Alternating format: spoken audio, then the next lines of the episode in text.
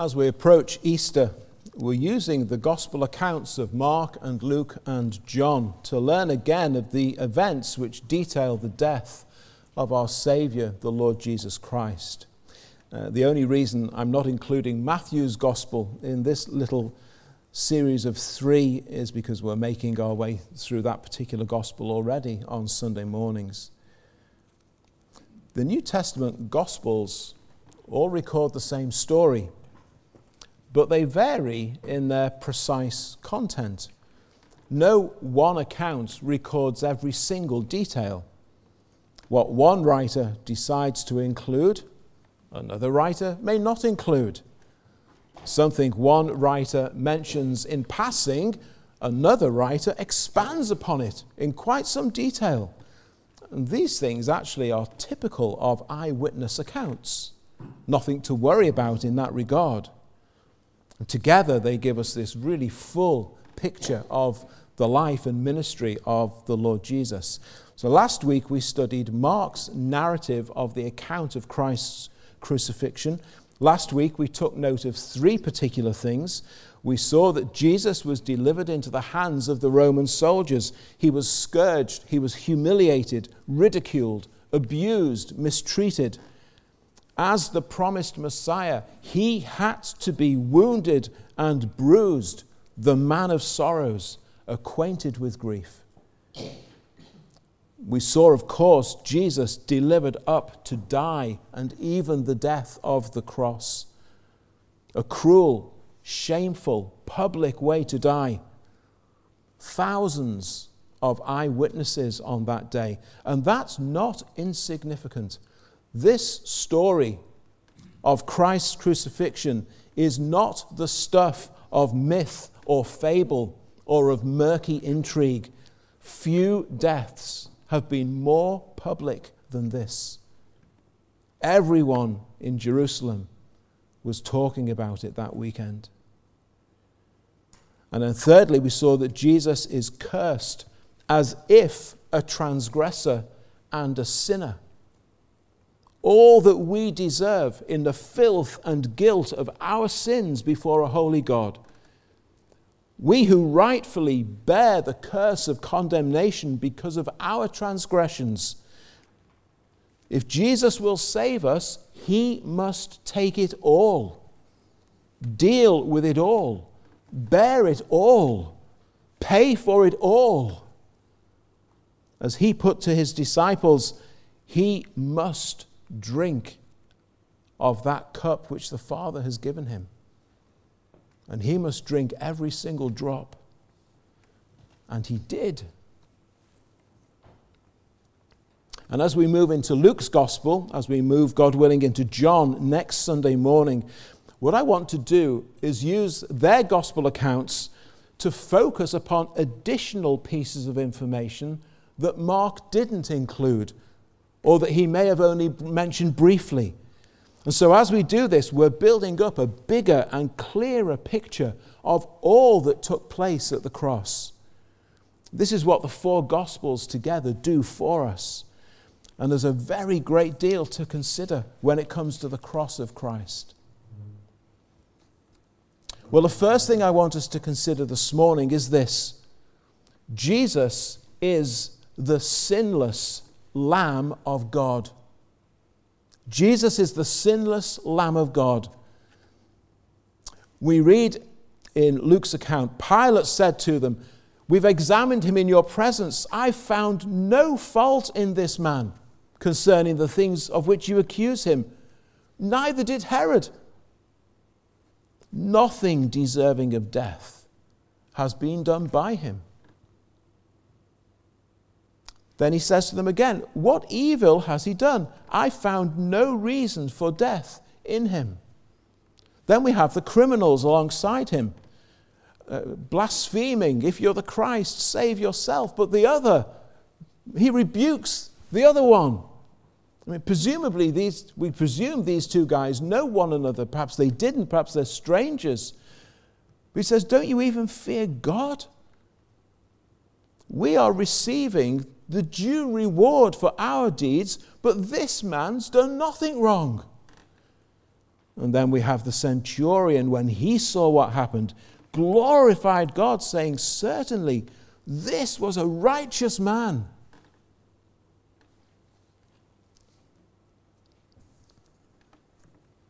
One of the most famous stories in the Old Testament, that time in Israel's history, which they revere particularly, was that time when Israel as a nation were released from captivity in Egypt under Moses.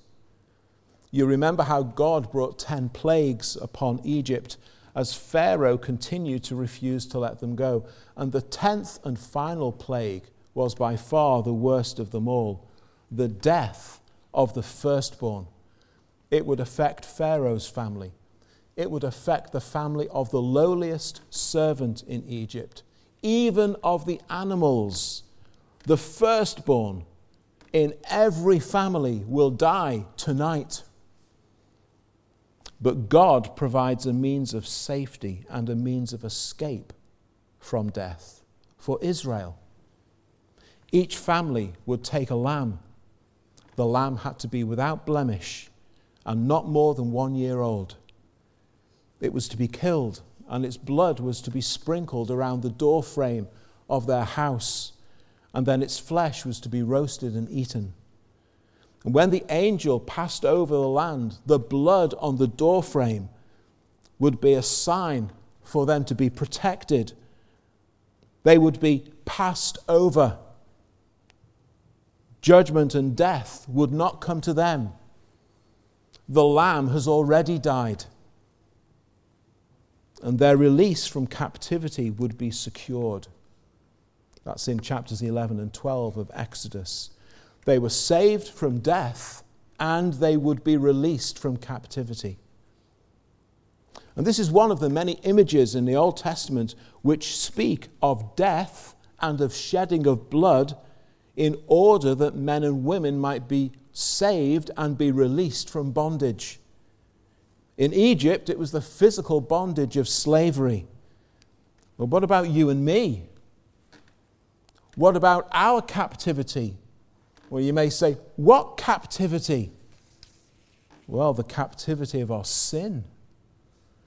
We're born with sinful hearts which hold us and keep us captive in sinful rebellion and disobedience against God. And there's nothing that any of us can do of ourselves to break out of that.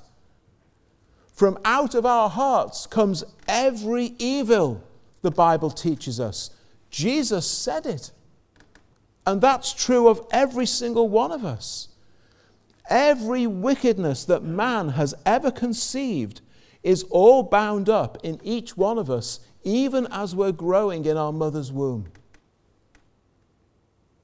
It's only the common grace of God which keeps us from being as evil as we might be.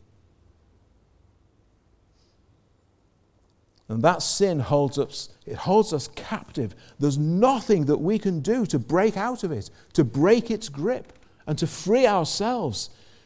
It makes us transgressors it makes us lawbreakers. We cannot help ourselves. We are worthy only of condemnation and punishment in God's sight because of our sin. Our position in our sin is perilous. The wages of our sin is death. And the Bible speaks of two deaths. There's the first death, which is the death of our bodies the reason we go to the grave is because of our sin. But the Bible also speaks of a second death. You can read of that in the book of Revelation.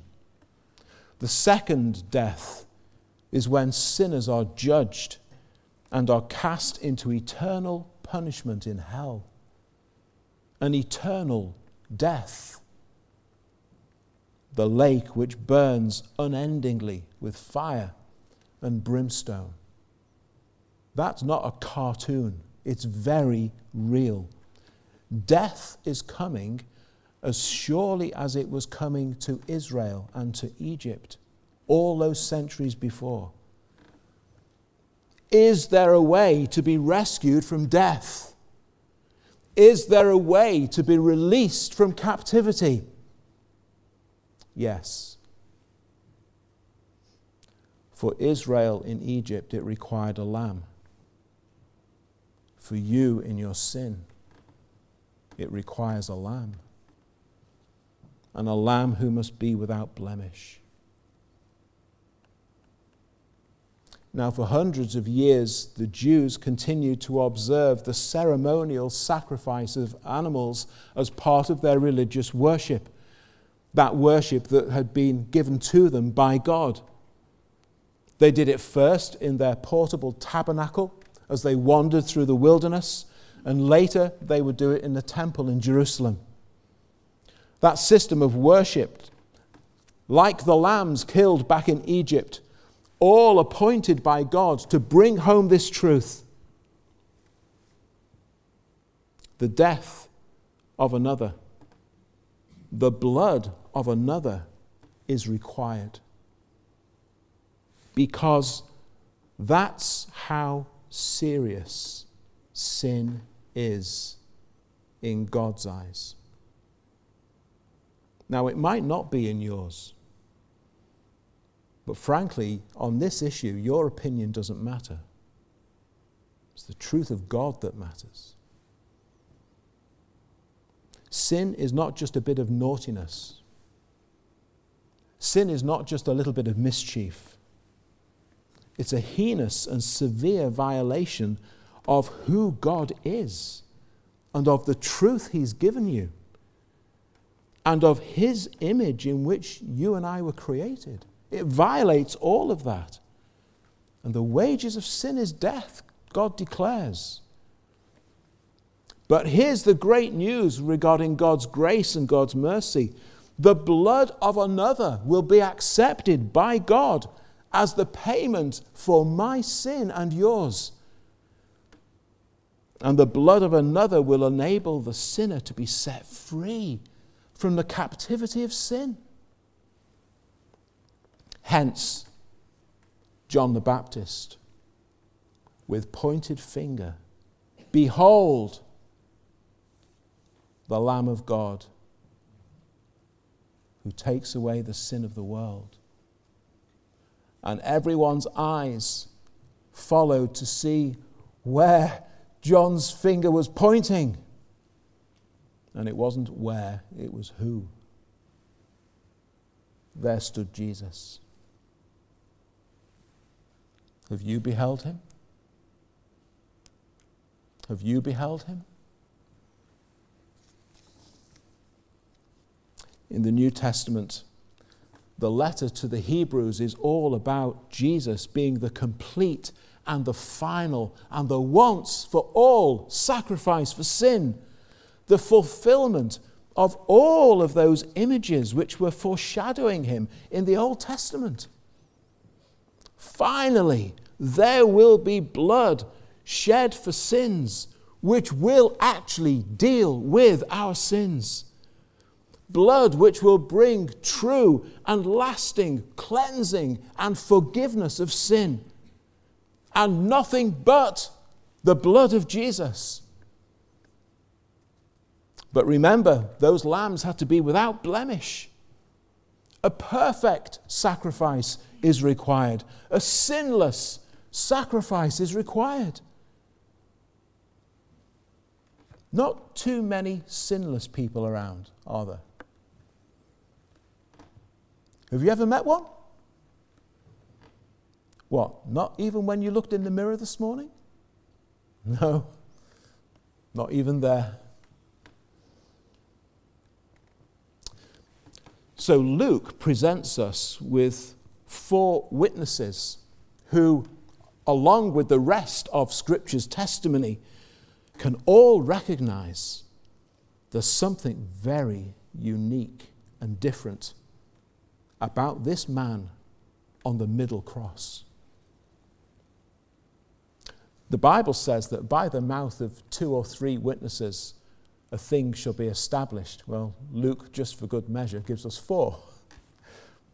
Pilate, number one, I have found no fault in this man. Neither number two, did Herod. Then one of the criminals, number three. We receive due reward for our deeds as we hang here. This man, or maybe he was pointing that way, but this man, he has done nothing wrong. And then the centurion, number four, when he saw what happened, because he was stood there the whole time, he glorified God. Certainly, this was a righteous man. A sinner cannot stand in the place of sinners. Because as the criminal hanging next to Jesus understood only too well, we're here because this is where we deserve to be. We have our own sins to pay for. What is required is one without blemish who has no sins of their own to pay for. Such a one as that can qualify to stand in the place of sinners. Such a one as that, God will accept. Behold, the Lamb of God who takes away the sins of the world. Pilate and Herod recognized him. The criminal on the cross recognized him. The centurion recognized him. The Bible declares him as he who knew no sin, who was made sin for us. He is the altogether righteous one from heaven. But it does need a little bit more than recognition. You do need to recognize him as the sinless one.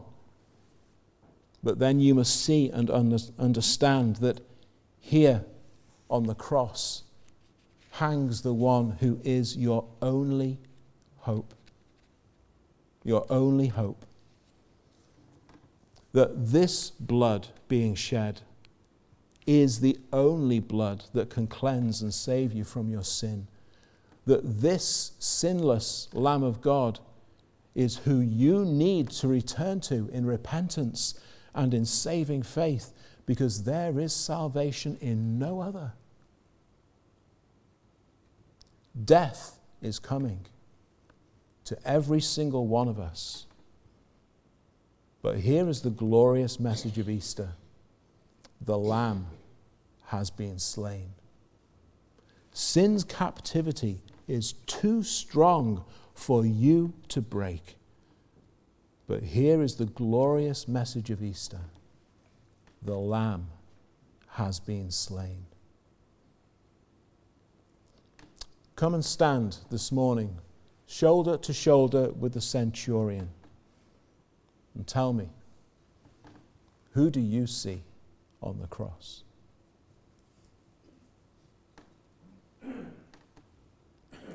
Secondly, we see in Luke's account loving kindness beyond measure. Father, forgive them. This surely must have been one of the things that convinced the centurion. Here is a battle hardened infantryman and officer who has seen and heard it all, or so he thought.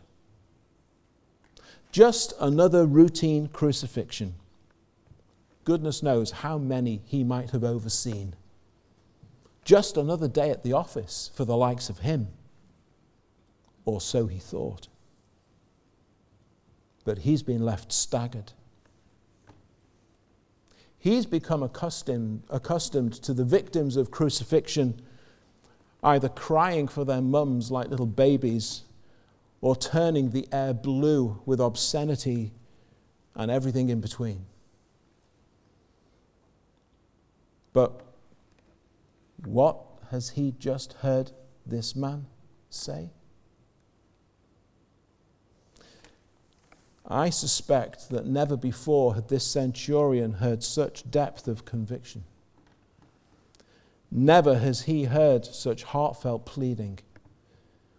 Never has he heard these words come from the mouth of one being crucified. Father, well, let's just pause there for a moment. That is amazing. That's amazing. Am I right in thinking that you've been through a few situations in your time and the last thing you felt like calling God is your Father? More like some God you are, some God you're proving to be. Have there not been times when, perhaps much to your shame today, those kinds of thoughts have gone through your mind? Some God this is. Not Jesus. Not even here. Father. Unbroken communion. Unbroken submission. Unbroken obedience. Unbroken trust.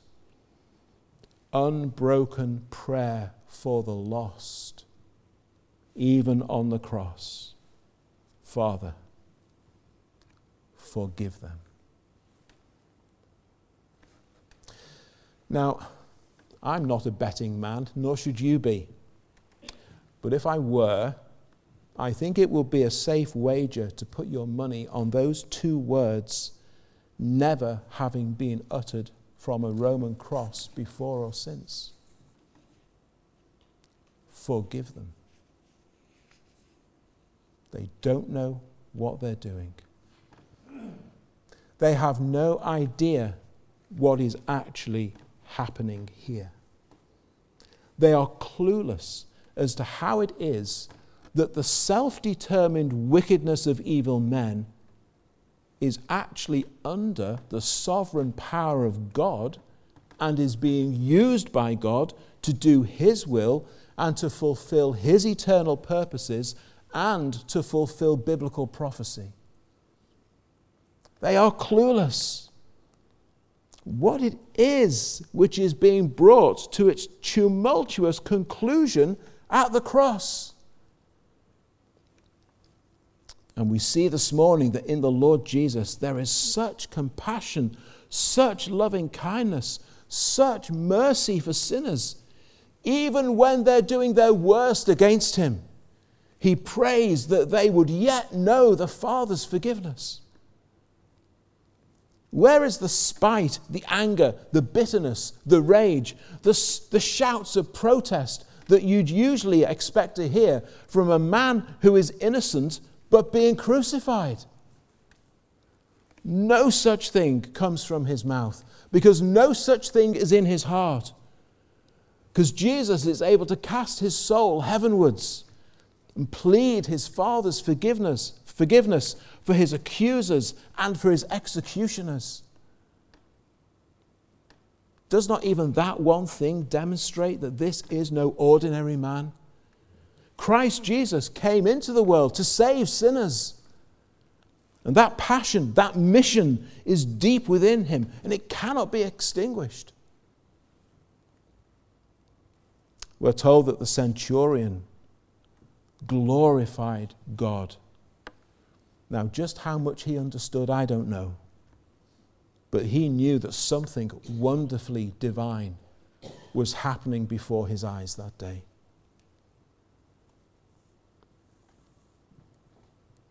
And what we witness here in Christ, it actually also shows us who are believers what is required of us who are his followers.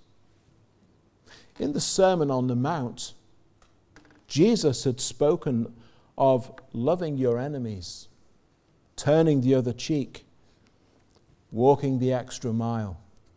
And some might think, well, they were just figures of speech Jesus was using. He's just exaggerating to make a point. He doesn't really expect us to actually do all that stuff.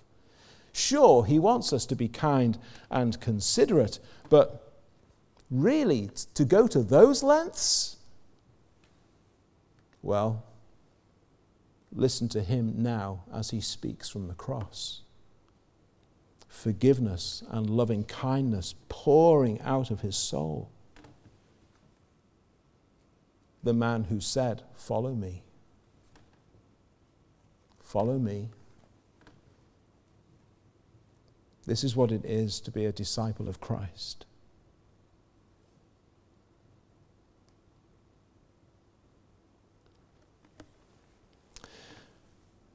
And then for this morning, I want to conclude with the third point as we consider this really well known interaction between Jesus and this criminal who's gasping for breath alongside him. Let me just remind you of what Luke records for us. One of the criminals who were hanged blasphemed him, saying, If you are the Christ, save yourself and us. But the other, answering, rebuked him, Do you not even fear God, seeing you are under the same condemnation? And we indeed justly, for we receive the due reward of our deeds, but this man's done nothing wrong. Then he said to Jesus, Lord, remember me when you come into your kingdom. And Jesus said to him, Assuredly, I say to you, today you will be with me in paradise. Point three guilty sinners deserving of death may have life everlasting. Guilty sinners deserving of death, may have life everlasting. And that, dear friends, is the gospel. This criminal sees two things more clearly than he's ever seen anything else before. First, he sees himself as he truly is a guilty sinner who deserves the punishment he's receiving. That's quite an admission to make. We are justly condemned, he says. We receive the due reward of our deeds. This is exactly how God, in his perfect and righteous judgment, looks upon us and must deal with us in our sin. We saw this in chapter 2 of Romans some months ago we read these words We know that God's judgment against those, against those who do such things, speaking of our sin, is based on truth. Because of your stubbornness and your unrepentant heart, you are storing up wrath against yourself for the day of God's wrath, when his righteous judgment will be revealed. God will repay each person according to what they have done. I don't see how God could have spelled this out any clearer. And then, right at the end of the Bible, almost at the very end of the Bible, that vision that Christ gives to the Apostle John in chapter 20, this is what John sees. I saw the dead, small and great, the whole, the whole of humanity, standing before God. And books were opened. And another book was opened, the book of life.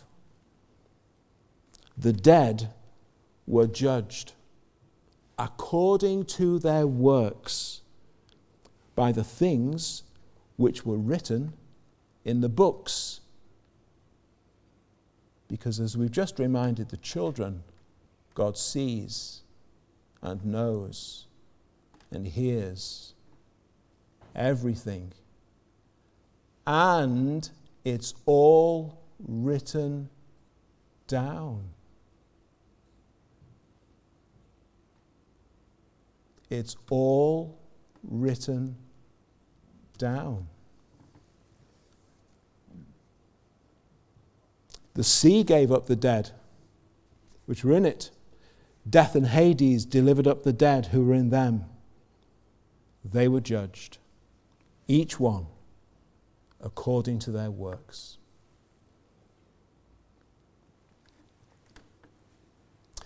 That which can only be the Spirit of God was stirring up the conscience of that criminal, stirring up the heart of that criminal, working in the mind of that criminal as he observed Christ and as he considered himself as he stared death in the face. Firstly, he was confronted by his own sin and his own guilt, and he knew that he was without excuse which is why no excuse comes out of his mouth, only an admission of his sin and his guilt. Next, as we've explored already, he could see that this man Jesus is not like him. This man has done nothing wrong, and yet here he hangs. Lord. Now, as that criminal pleaded with the Lord, where was he looking? up into the sky? No. Read verse 42. Then he said to Jesus, Lord, remember me when you come into your kingdom. Just before this dying man closed his eyes for the very last time, his eyes were opened so that he could see like he'd never seen before.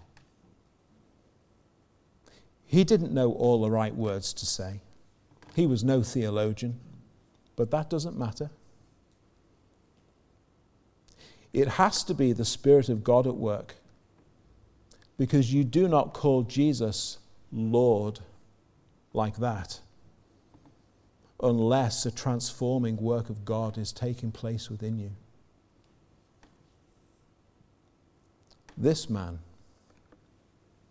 this man is the promised Messiah.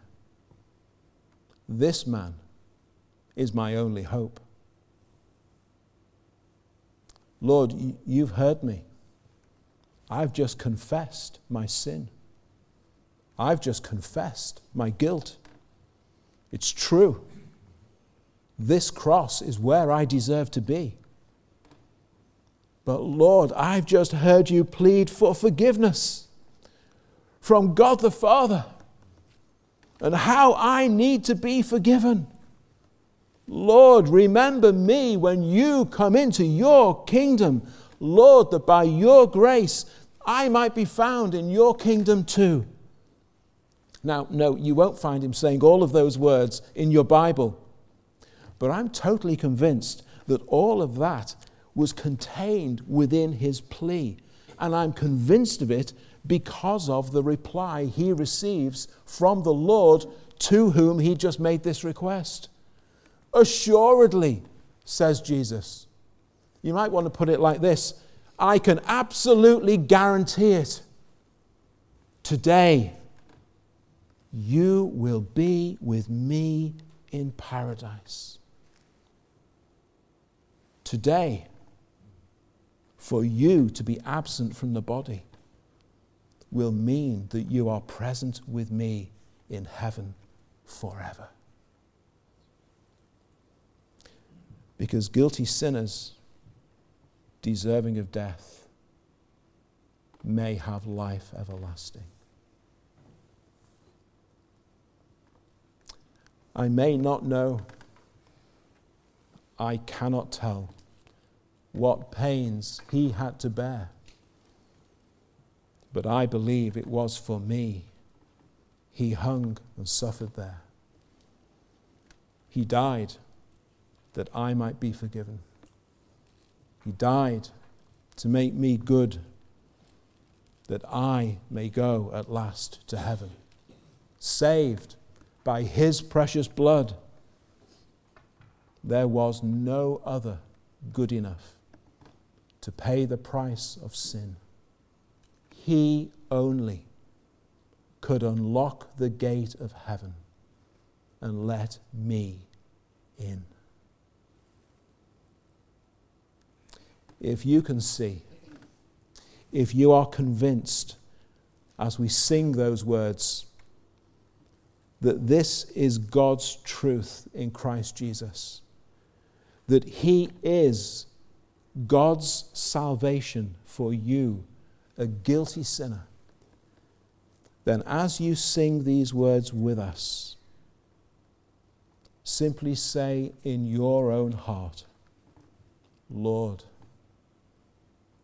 remember me.